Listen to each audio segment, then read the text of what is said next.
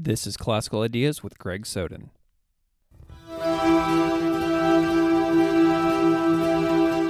Welcome to Classical Ideas. This is Greg Soden. In 2016, Pew Research found that one in five U.S. adults were raised in interfaith homes with a mixed religious upbringing. Furthermore, Pew's 2015 Religious Landscape Study found that almost 4 in 10 Americans who have married since 2010 have a spouse who is in a different religious group. By contrast, only 19% of those who wed before 1960 report being in a religious intermarriage. This changing religious landscape needs to be continually discussed as interfaith living increases in society. Recently, I did an episode with Ben Marcus from the Religious Freedom Center, and after that episode, a man with the Twitter handle at InterfaithMan reached out to me. His name is Tahil Sharma, and he is an interfaith activist. Our wide ranging conversation in this episode touches on practicing Sikhism and Hinduism in an interfaith family with parents from two different religions. We talk about interfaith activism, politics, filmmaking, and much more. Tahil Sharma grew up in an interfaith family and continues to practice Sikhism and Hinduism. He is a program manager for faith outreach at Brave New Films and an interfaith minister in residence at the Episcopal Diocese of Los Angeles. His interfaith activism is impressive, and he is, in my view, someone to pay attention to for discussion about religion and I'm happy to have had this conversation with him for Classical Ideas. Without further delay, please enjoy my conversation with Tahil Sharma. Tahil Sharma, thank you so much for coming on Classical Ideas. Thank you so much, Greg. Appreciate it. I'm hoping you can just spend a moment and sort of introduce yourself to the audience. Um, you can talk about anything you want, maybe like your current job, some other jobs you've had in the past, and just anything that springs to mind. Well, my name is Tahil Sharma. I am a interfaith activist based here in Southern California. I currently work at Brave New Films as a program manager for their Brave New Faith Partners program. Um, and I've been doing interfaith work for the past six years, uh, locally, regionally, um, and even through some national and international projects as well. Awesome. Where have you kind of worked over the past several years leading up to your current role? Uh, leading to my current role, I've worked in places including the Episcopal Diocese of Los Angeles as an interfaith minister in residence.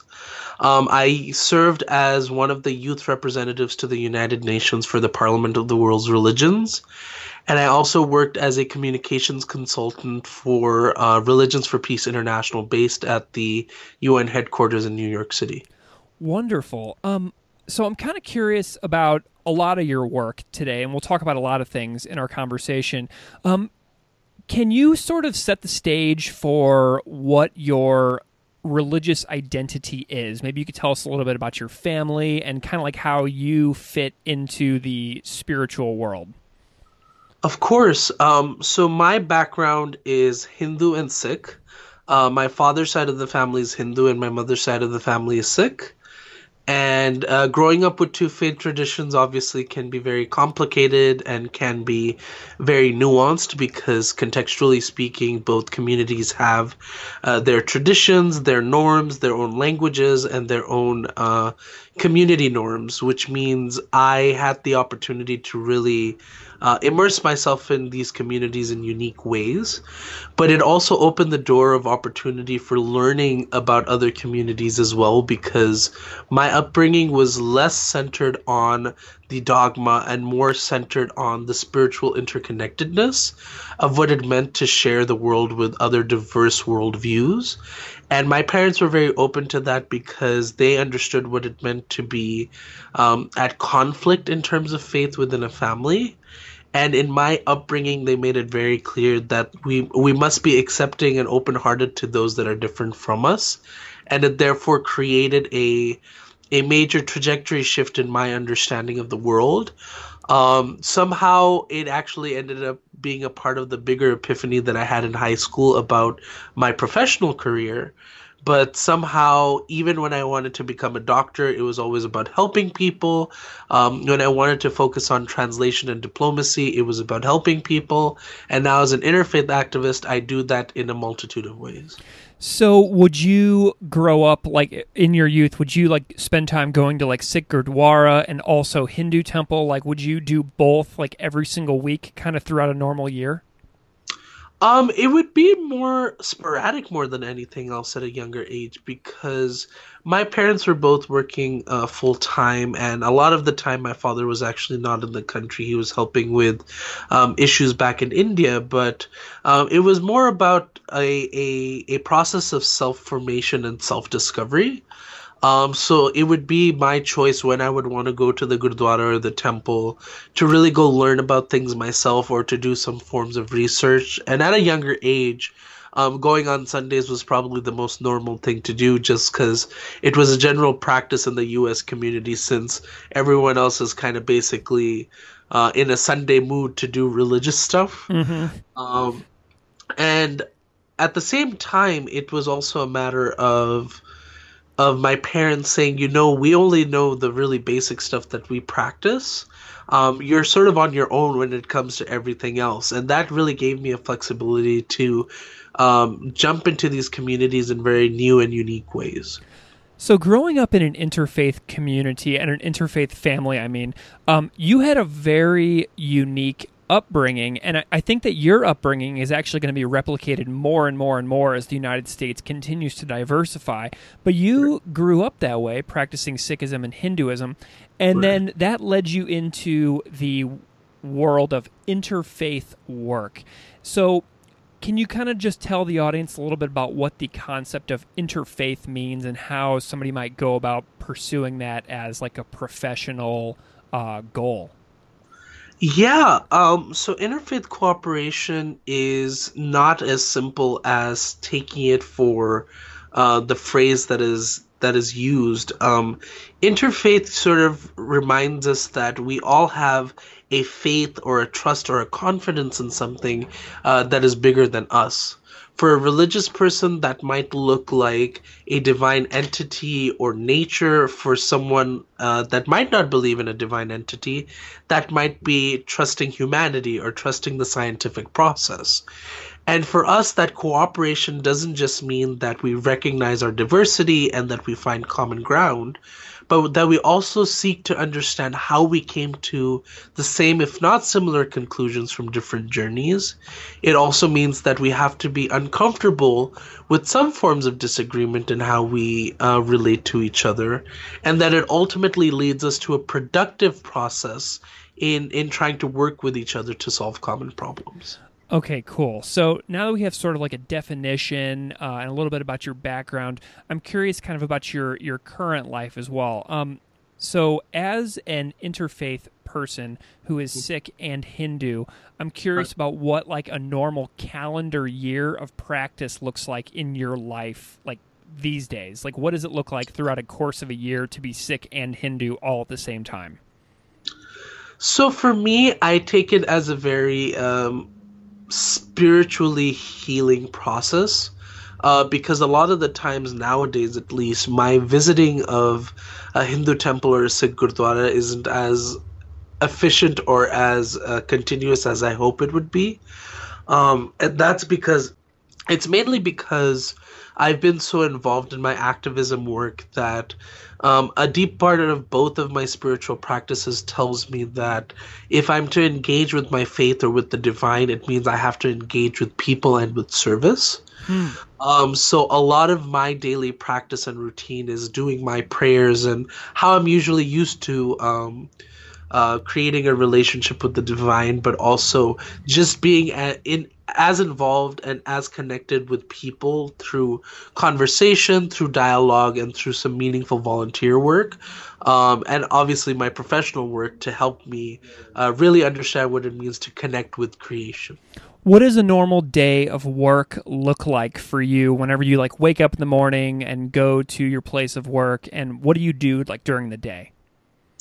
Um, in the daytime, I uh, am the typical nine to six person. I um, have to be in communication with uh, dozens of people throughout the day, inside and outside of the office, um, connecting them to the material that we create at Brave New Films, which are full length and short piece documentaries that focus on the storytelling aspect of uh, social justice and human rights issues here in the United States and around the world. Um, and my particular role is to help make this content more deliverable to faith communities with an aspect on moral urgency rather than a political platform or partisanship. Okay. So, um, I, I kind of want to ask a question that's similar for both Sikhism and Hinduism. I've only done one episode in the past on Sikhism, and I've done a few on Hinduism. Mm-hmm. And what I'm curious about for you is what you like about both of these traditions. Like, what do you like about, what do you love about Sikhism? And then conversely, what do you love about Hinduism? The one thing, uh, well, there are many things I love about both faith traditions, to be honest, but you only run a, a, a short episode of a podcast. So yeah. I only will, will run by a couple of things. That's um, fine. For, for Sikhism, um, one of the things that I love is um, this phrase that we say at the end of our um, sort of community supplication, as we call in Ardas.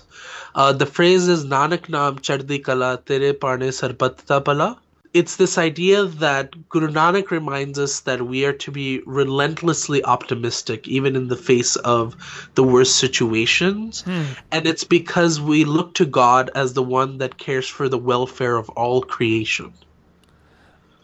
And that phrase is really important to us as a community because we we are always in a situation where we pray not just for ourselves but for the entire universe and in that selflessness that we put into practice um, with things like langar, with things like seva, um, we keep ourselves constantly in this notion that faith is nothing without action. And the Sikh community has always made that absolutely key in terms of how they express their principles of faith. And it's been a deeply moving part of how I continue to do the work that I do because I'm deeply motivated towards justice and equity because my faith just doesn't just remind me that it embodies itself like that in a, on a constant basis. There's there's a bit that the Daily Show did a couple years ago with Hasan Minhaj where right. he had uh, Waris Ahluwalia, who's the actor who's in um, Wes Anderson films, and right. they did a panel and he was, you know, satirically talking about why don't Sikhs throw on other uh, groups under the bus, and right. everything you just said kind of talks to me about that, about that relentless selflessness. Like that's a value that seems to be pervasive across the Sikh community in the United States. Absolutely, and I think it draws into the larger point of why the Sikh community now does seem to have some sort of new center of attention uh, that people emphasize in faith communities because for it still being the fifth largest religion in the world with millions of adherents, um, a significant majority of people in the United States still don't know what a Sikh even is, uh, let alone being a part of a faith tradition. Um, and in terms of of this idea of confusion and misconception, I think the main reason why it's very important that the Sikh community learns to establish its own identity in the way that it does is because uh, following the Oak Creek, Wisconsin shooting, um, the main narrative shift that took place was Sikhs are not Muslims. And unfortunately, the mainstream media did not emphasize the point that you should not be differentiating a target. You should be abolishing the idea that there should be any targets. Hmm. Um, and it therefore created this sense of responsibility from the Sikh community that, you know, we do have our own unique faith identity, but that doesn't mean you take anyone and throw them under the bus at our expense. Um, and I think that's why the Sikh community has taken it upon itself to help with so much of this interfaith activism, and particularly emphasizing um, the opportunity to to grow this understanding and this literacy of why our faiths are so unique and different, even though they may even have shared history. Wonderful. Okay, so the second part of my question is what do you love about Hinduism? The thing I love about Hinduism the most is I think the idea of pluralism. Um, so, an engaged uh, diversity that allows us to, again, look at each other for our our similarities, our differences, and to further manifest a sense of of moral urgency towards each other rather than just to ourselves.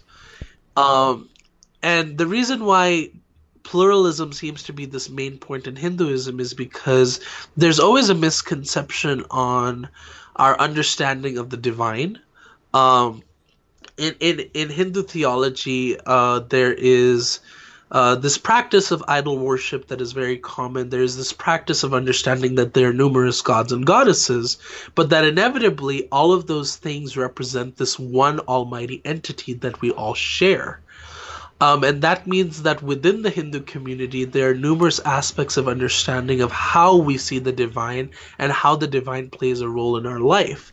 And in that relationship with other faith communities outside of Hinduism, that concept seems to still be very significant and very respected in how Hinduism sort of began as a religion thousands of years ago. And there's this particular. Uh, quote that was used by Swami Vivekananda at the Parliament of the World's Religions in 1893, which mentions that each individual has their own paths, which are straight or crooked or zigzag, depending on where they come from in the world. Um, but at the end of the day, just as the rivers meet the ocean, so do we meet with the divine. What is your understanding of the divine as an interfaith Sikh and Hindu? Um, I think this is where I think the intersection sort of becomes very apparent. Both Hindus and Sikhs understand that the ultimate divine is unseen, is genderless, and is present in all things. So when I look at another individual, when someone says namaste or sasrikal, you're recognizing that there's a divine spark in them that exists in all things that you are bowing to, rather than to the individual themselves who may deserve their proper or certain dignity in the process. So are you kind of referring to like the Atman within all of us? Exactly. Okay, cool.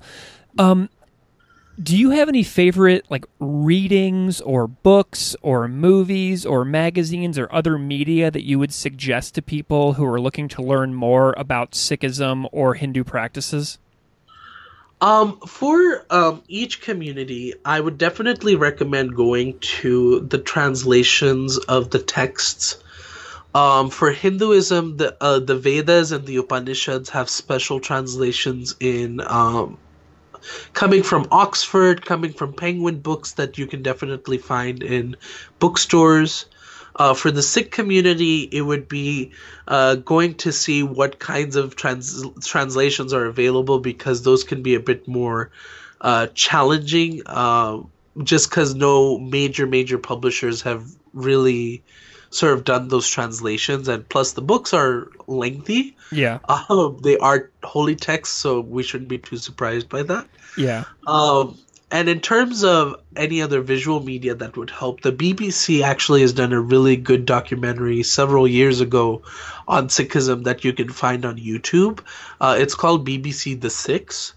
Um, it's about an hour and a half, two hours long, and it's very, very comprehensive in terms of the historical um, context and upbringing of Guru Nanak, all the way to the current um, atrocities that took place against the Sikh community in 1984.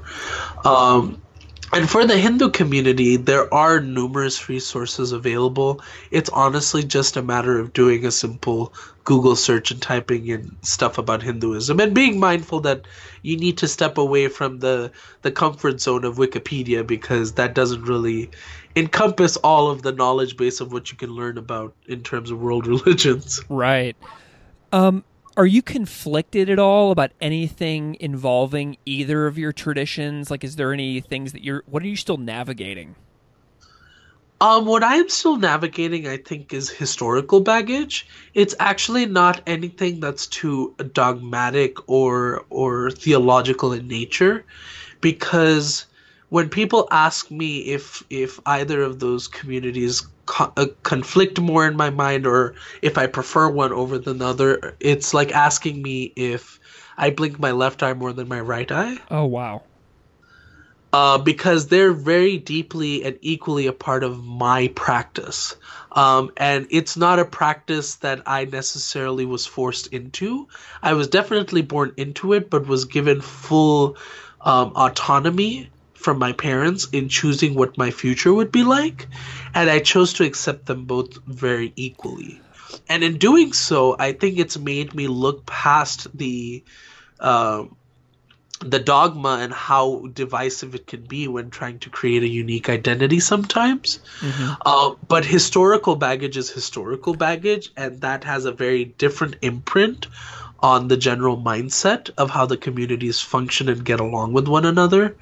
Um, and again, I bring up the the relevance of uh, the year 1984 when uh, there was a, a difficult a difficult few patches that took place between the Hindu and the Sikh community in India. So something you just said is jumping out at me. How your parents were very open to allowing you to explore each tradition fully, but it seems like you also explore many traditions fully. Like, how often do you go to like other houses of worship? Like, what is your involvement in other things? I know you mentioned the Episcopals earlier on. So, how do you personally seek to learn more about uh, different traditions? So, my practice of this exploration actually started when I was four or five years old. Um, I had a babysitter from uh, Oaxaca, Mexico, who uh, used to take care of me since my parents were working so much. Um, and she actually started me on this process because every Sunday uh, she would take me to Sunday Mass uh, that was being held in Spanish at one of the churches in uh, West Los Angeles. Um, and as being someone who became very inspired by learning different languages, who became very inspired by learning about different traditions. Uh, this definitely impacted the way that I see the world and how I was immediately able to pick up the similarities and further become comfortable with how those those differences bring us to those same conclusions. Um, so when it comes to how I practice that now, I mean, I'm always you will always find me at a synagogue, a mosque, a church, um, some sort of religious center for a different community, like on a weekly basis. Uh, just because I'm always trying to find new ways to build bridges. I'm always trying to find new opportunities to create dialogue. And I'm always kind of curious about every congregation's context because I know that, especially with the political nuances that we're facing now, uh, sometimes these communities can be at unease, even if they follow the same worldview. What an what an excellent segue. Let's expand to a national and global scale here. I'm curious about what is the situation regarding like the growth of interfaith population in in the US, Canada, Britain, whatever. How mm-hmm. common is interfaith becoming? Is interfaith growing? What are you noticing as far as global trends? Um in terms of global trends, um inter- interfaith children that are now becoming interfaith adults has been actually more common than we realize. Um, I think we need to remember that I think historically for the United States, for example, um, with the uh, incoming communities coming from across the world from the late, the early 1800s to even as early back as the time when the slaves were being brought in from Africa, we notice that there are these communities that are mixing and becoming uh, these interfaith children or that are getting the impact of two different faith communities where the individual gets a choice at the end of the day. Um, this has been something that's been happening for centuries because this is what happens uh, at the expense of uh, conquest. It's the expense of what happens because of globalism and multiculturalism, um, and it's it's something that we shouldn't think as out of the norm. It's always been a part of the norm. Um, it's just that we haven't really put our microscope lens on it. Um, and I think especially now in this in such an interconnected and innovative communicable world, um, these populations that are expressing different multi-religious um, uh, practices are becoming more common than ever before. Um, and you don't have to take my word for it. Uh, Pew Research has done a lot of this this work in understanding that, and in contexts like the United States, which is seen as sort of this diverse mosaic, um, you will find numerous communities of folks that are mixed between uh, religious and spiritual, religious and philosophical, religious and even secular identities in the way that they practice their um, their upbringing and their understanding of the world. Okay, so you've probably had many, many conversations in your career with interfaith people in interfaith right. relationships. Right. What kinds of uh, stories have they told you about challenges that they've faced in this country regards to their interfaith uh, relationship or identity or whatever?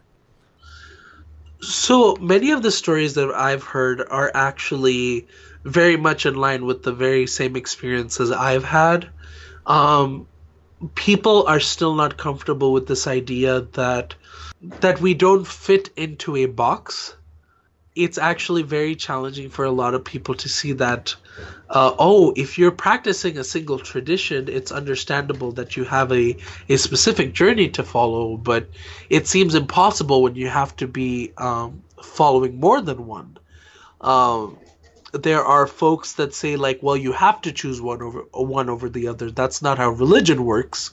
Um, and to to respond to that, I'm like, I don't think you understand how religion works, because clearly it's never been one single system that's been uh, congruent or consistent for centuries or millennia.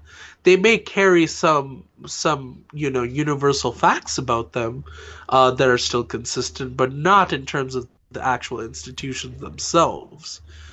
Um, and I and I think I think understanding that religion and spirituality are not necessarily places to keep people in boxes anymore is actually very important because we also have to understand that the impact of our general re- religious, spiritual, and even humanistic understandings of the world means that we have a tendency to to need to be reminded that there are different ways of exploring solutions.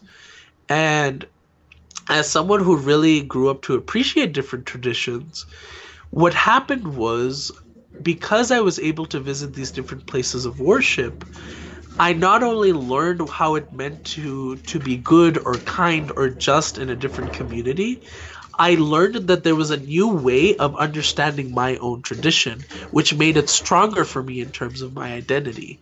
I became a stronger Hindu and Sikh because I learned about Christianity, Islam, Buddhism, atheism, secular humanism, and beyond. Because they gave me reminders of, you know, sometimes it requires a step back and a fresh perspective to really question the identity that you're in. So I'm all about you know, asking the questions and being curious because I don't think the divine made such a complicated world just for us to really go with the flow. Are there any like without giving away any like personally identifying information or anything like that? Are there any like particularly uh, amazing or particularly terrible uh, stories that jump out at you from any people that you've come across? um, I think one of the there are two stories. I'll give a bad one first and then a good one. Okay, um, cool. the the first negative story I had, I remember, was in high school when a friend of mine asked me what uh, religion I am, and at that time I was still very much in in sort of my my more kumbaya understanding of interfaith. Um, for those of you that are mm-hmm. listening, there is not just one kind of interfaith and we have to make that very clear because interfaith is for everyone, but not every kind of interfaith work is for everyone. Uh, because we always have to make a space and make it as inclusive as possible. Um, so in this case, when I was in my kumbaya stage, I told this friend that you know I come from a Hindu and a Sikh background, but I feel like every one of us can get along. Um, and this friend of mine came from the Latter Day Saint community, and he told me that oh well you're going to hell. Um and I was taken a bit uh, taken a bit aback by that, and I said, even I even if I believe and agree that Jesus played the role that he did for the Christian community, that I'll go to hell, and he's like, yep, because you have to submit to him only and nothing else. And at in a at an age in high school when you really want to get along with everyone and you hear something like that, it can be really challenging to to to really um, to really try to connect with people when your intentions are good, but you don't actually come to the same conclusions. Right. Um, and it continues to shape me till now how uh, some of this dissent and disagreement comes with again that that status quo that comes with religion and spirituality sometimes that if we're traveling our path we can't go astray from it or else it will destroy us. So what about a good one? Tell me a happy story. A really happy story that I had was actually at an interfaith conference that I went to in Mexico. Um, there was a a a Hindu um, a prayer service going on for the Hare Krishna community called a Pushpanjali, which is where you offer flowers as a form of uh, an offering to the god Krishna. And you know, being a Hindu, um, I understood how the the prayer worked. I understood what I needed to do. But lo and behold, this room of about a couple of hundred Catholics who were baptized, confirmed, and beyond actually decided to do the practice as well. And I kind of fell into a shock because I knew they recognized that Krishna was not Jesus. I mean, we were on the same page about that. But at the same time, I was super curious about this this practice that you know, would send any bishop or a cardinal or even the pope probably uh, into a coma of sorts. and I was super curious, and I went to all of these people. And I asked many of them individually, like, you know, this is a Hindu practice. I hope you understand that. Um, I'm not saying that you shouldn't do it, but I'm kind of curious as to why you're doing it and they were and a lot of them were super open about it. They said you know this is another way for us to understand jesus our faith and god. And if we're trying to help a community and to show them solidarity we don't have any problem in practicing with them. And i thought that was one of the most beautiful things that i had heard. And it kind of reminded me of sometimes how rigid the interfaith movement can be here in the United States oh, and in a lot of the Western world. Uh, because there's this understanding that interfaith work also means that your faith is yours and mine is mine. We do our things separately, but when we come to the common table, we can try to figure stuff out.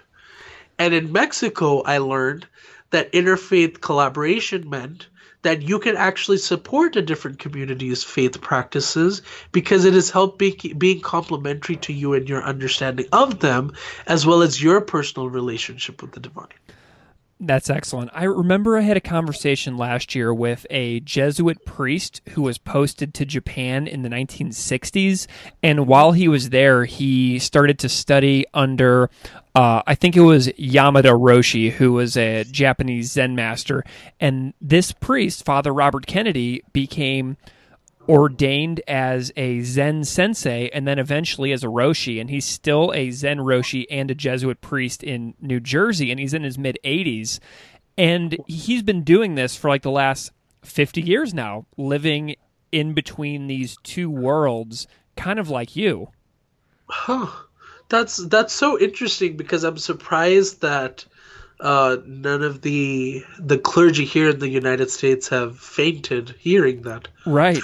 Well, and he he was actually he told me the story of it. He was actually encouraged to study it by his Jesuit uh, superiors in the '60s when he went because it was just a different time and um, he's written a bunch of books about it too like he's got a really interesting one called zen spirit christian spirit talking about how his um, uh, contemplative Zen life actually brought him closer with his relationship with Jesus. So there's a lot of ways that this work seems like it can play out for people of all different backgrounds.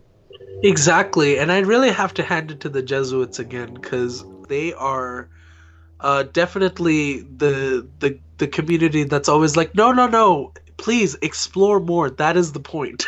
so cool. Um, yeah. So what are you? So you gave your example from Mexico, and I'm curious about other places as well. Have you heard any stories about challenges that interfaith people are facing? Um, like say in like Europe or Australia or Asia. Have you heard anything about other international stories like that? Um Japan is always a good place for me to really learn what it means to normalize that kind of multiple uh mo- that multiple perspective adherence uh because there's a very common uh saying in Japan that you are born a Shinto, you get married as a Christian, you die as a Buddhist, but you live as an atheist your entire life. Hmm. Interesting. So you are deeply involved in activist work, and you've alluded a little bit to um, how this looks on a week by week basis for you, like visiting other houses of worship and having conversations. And like one look at your Twitter feed, and you are obviously highly involved in politics as well. And I'm curious if you can comment however you see fit on the current political climate, um, especially in the post days of the 2018 midterm elections on how you see religion mattering in American politics from your perspective. Absolutely. Um, I think from the establishment of the United States through the original 13 colonies, I think the sense of pushing for a separation of church and state has always been a a deeply complicated um, dialogue because a separation of church and state is very easily said and preached, but in practice, it becomes very complicated when a significant percentage of your community members and your leadership happen to be religious. So, what do you do in that kind of a situation? Well, I think in especially a more partisan situation uh, following the 28 midterm elections, I think it's become very clear that we have to look towards our legislative, executive, and judicial bo- uh, bodies as people of faith and moral conscience to step away from their party loyalty and to really focus on the accountability that goes with the job, the moral urgency of human dignity, and the absolute need to promote justice and equity for all. Are there any really hopeful examples that you have uh, that really inspired you after the election? Like, what? Um, how do you feel about some? What are some good things that you see as coming out of this election cycle? The first biggest thing is uh, the women uh, that have been elected. Um, over a hundred women to be elected to our legislative body is phenomenal. Um, the fact that we have many firsts, including the first two um, Muslim congresswomen, Il- Ilhan Omar and Rashida Tlaib, uh, the first two Native American congresswomen, which seems sort of like an anomaly to me because I would have assumed that there would have been Native American congresswomen. One would think. One would think, um, but I guess not. Um, and the fact that this still seems to be a trend towards the reflection of our diversity within our federal government um, and one that is certainly challenging the status quo of a lot of the divisiveness and the vitriol that's come out in the past, uh, not just couple of years, but couple of decades, um, that has focused so much on party loyalty. So, what are you really worried about after the election? Because there was plenty to worry about before the election. Now the election has happened, so we know what the next couple of years sort of look like for our legislative bodies. What are you really worried about in the next two to four years? Um, I'm definitely concerned about having a lame duck Congress again. Um, because we saw what this was like under the Obama administration from 2010 onwards. Um, when you don't have all of the the the systems in line under a same government or under at least some sort of cooperative bipartisanship, um, it always is going to lead to more um, division.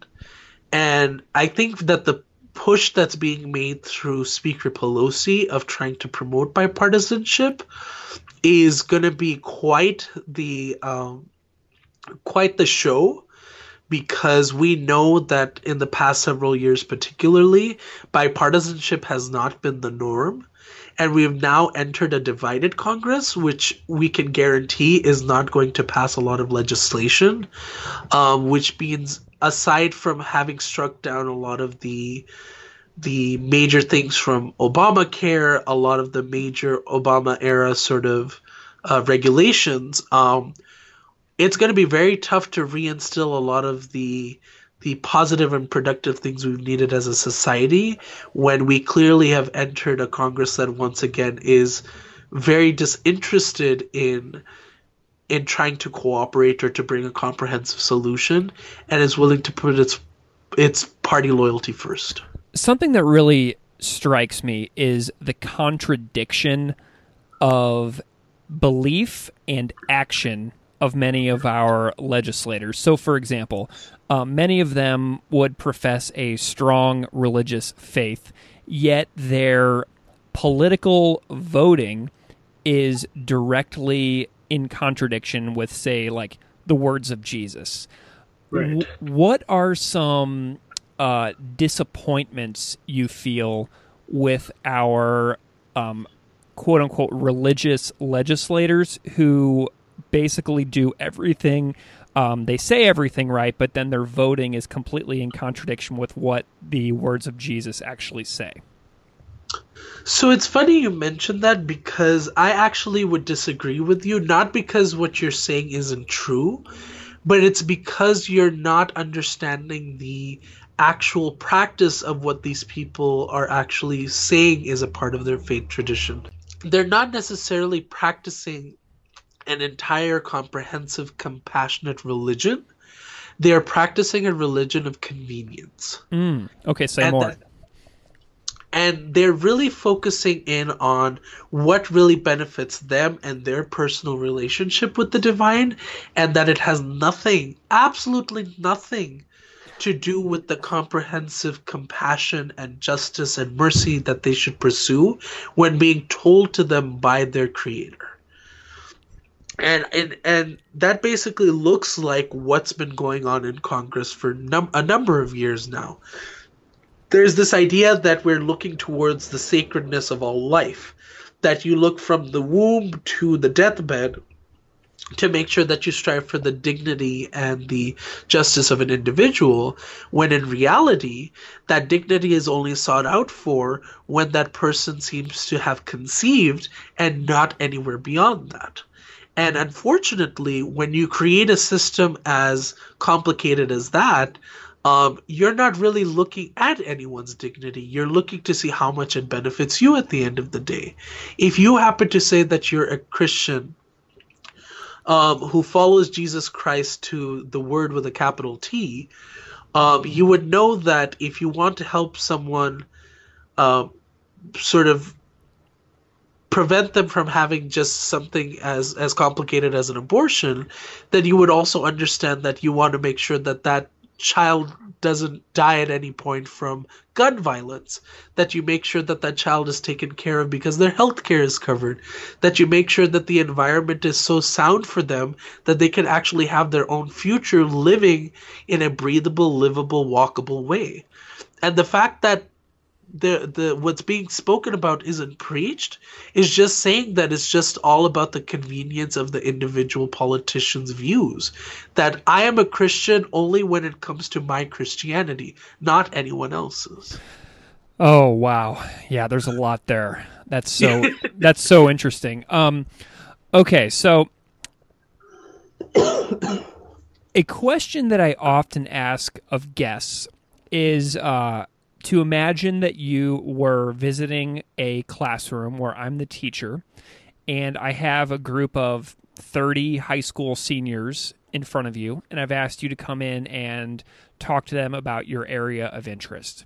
So I would have like, uh, you know, like a Zen teacher or local Hindus come in or local Christian pastors come in and answer Q and A.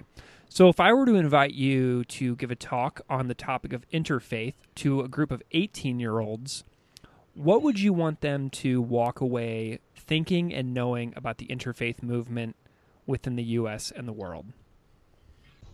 I would want them to know a couple of things. Um, the first thing is interfaith work always starts as a conversation. And if you're not ready for the conversation, the conversation will always be ready for you. Because I think we like to we like to look at interfaith as just being something separate from general society. And the fact of the matter is is many parts of the world have concluded that living in an interfaith society has already become a norm. Uh, the United States, for the most part, expresses that ideology very clearly, and that even diversity among a single faith tradition exists enough that you can have an interfaith or an intrafaith conversation. Um, because we know that all of our conclusions are not going to be the same. We have not been made we've been made in the face of a divine entity, but not in the mind of a single identity. And if you're ready to have a conversation with someone, you don't need to prepare anything except for just being yourself. Um, it's something that you have to be um, willing to do, but you'll always be ready for it because it is something that is about being in the moment. It's not a debate, it's a conversation. Um, another thing that I would say is um, to be a part of the interfaith movement is to really recognize that you know you're not in this alone. Um, in a community of, of so much diversity, it can be very complicated to keep up with people's differences and similarities sometimes, but it genuinely means you have to have an interest in why people are different from you and why that difference is so beautiful and why I think we've all been created so uniquely uh, in either the image or in the in the light of God because uh, it gives us an opportunity to really explore what it means to really have 7 billion people existing on the earth. But it also means we have so much more to learn about the earth and the universe around us and that curiosity should be an a never ending process. Um, it's funny you mentioned this because I actually sat in in front of a couple dozen uh, high school students at a mosque the day after the Pittsburgh shooting. Hmm. Um, and we had conversations about, you know, what does it mean to you when you find out that a, a white assailant of a shooting in Kentucky uh, said that white people shouldn't shoot white people to another white person that had a gun, or what it means for someone in Pittsburgh when a gunman started to shoot at a community only because that community was trying to show solidarity to another community. Um, and in a lot of that difficult conversation, um, it became very important and clear that if I were to present to any other high school community um, anything about interfaith, it has to be organic and intentional. If you're coming in with a biased intention, if you've already come in with assumptions or generalizations about a different community, there's no point in starting the conversation. Um, and sure enough, after we had that conversation um, about those difficult topics, the high school students themselves started talking about um, gender differences within the Muslim community and how women have to bear a stronger responsibility when they wear a hijab in showing their Muslim identity on their sleeve, literally. Mm. And how the men could actually be more responsible in showing solidarity. And this wasn't a conversation I started. It was the students starting it themselves, which made it all the more rich and interesting to sort of moderate and facilitate. Yeah, whenever people say that they're worried about the future, like I think about some of the high school students that I've taught for the last 10 years and I'm a lot less worried than a lot of people I know cuz I've I've talked to these young people and they are amazing. Yeah. But inevitably, I don't think we should look at it that way either. Um, because wisdom is a two-way street. hmm there's a lot that we do have to learn from those before us who show us the way of understanding how how uneasy it is to tread this road but how how possible it is for us to overcome all the obstacles. What makes the, our generations and the generations younger than us so powerful though is that we don't have to do it the same way. We have innovation. We have new ways of doing things that we don't have to follow the same protocol that our fore- forefathers have been doing. And that's exactly the point so what yep. Oh, i don't know what we what we're going to ask. So what's on your uh, plate for the next five or ten years? Like what are some of your goals? Oh boy. I wish i knew what i was doing tomorrow let alone yeah. five ten years from now. Um what do you want to do? in the long term, I certainly do hope that I can become even more involved in, in doing my my interfaith activism work in a way that is uh, more productive and more impactful. Um, I actually am thinking of going into politics myself, but definitely with a, an interfaith platform, which should be very interesting. Um, and I hope to actually get more uh, more involved in uh, local community projects because I think I, I I've become very jaded when it comes to doing activism work because it's such a slow process sometimes. Yeah. That I'm always looking for very tangible and meaningful things to do. So I'm always multitasking and trying to help like get a new community to build um, a vegetable garden or trying to help uh, different communities wash their clothes or some something that always keeps me involved at the uh, at the grassroots level because if I know if if I lose that human touch, I know that I'm not gonna be able to relate to those people that I'm trying to help the most. And raising money for them just doesn't do that. It's actually being with them, knowing their stories and their struggles, and seeing how beautifully human they are as much as you are. Are there any organizations out there that you think that people should support who are doing work in interfaith uh, fields? Absolutely. Um, if we're talking at a national level, um, you have organizations like the Interfaith Youth Core uh, that focus specifically on uh, higher education campuses, um, what it means to make interfaith a social norm. Um, and they do it in a lot of amazing ways and allow for each college's context to really deal with the way that interfaith should be done.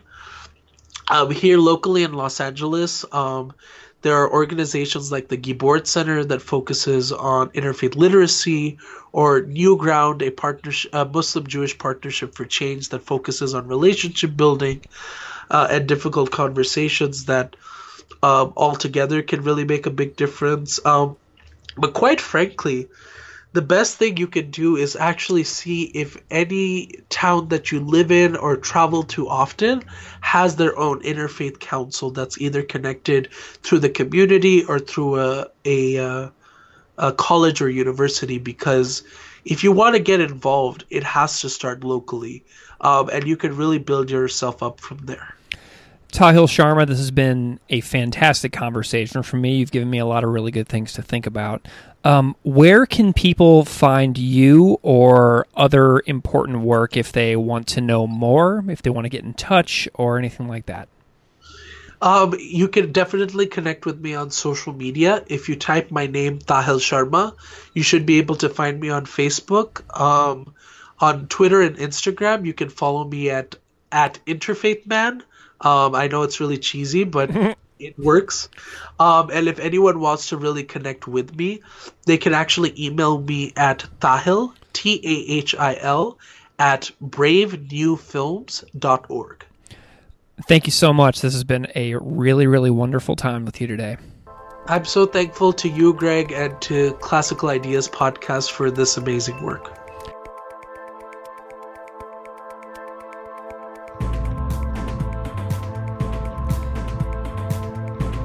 Classical Ideas is produced by me, Greg Soden. Music on Classical Ideas is composed and performed by Derek Strybig.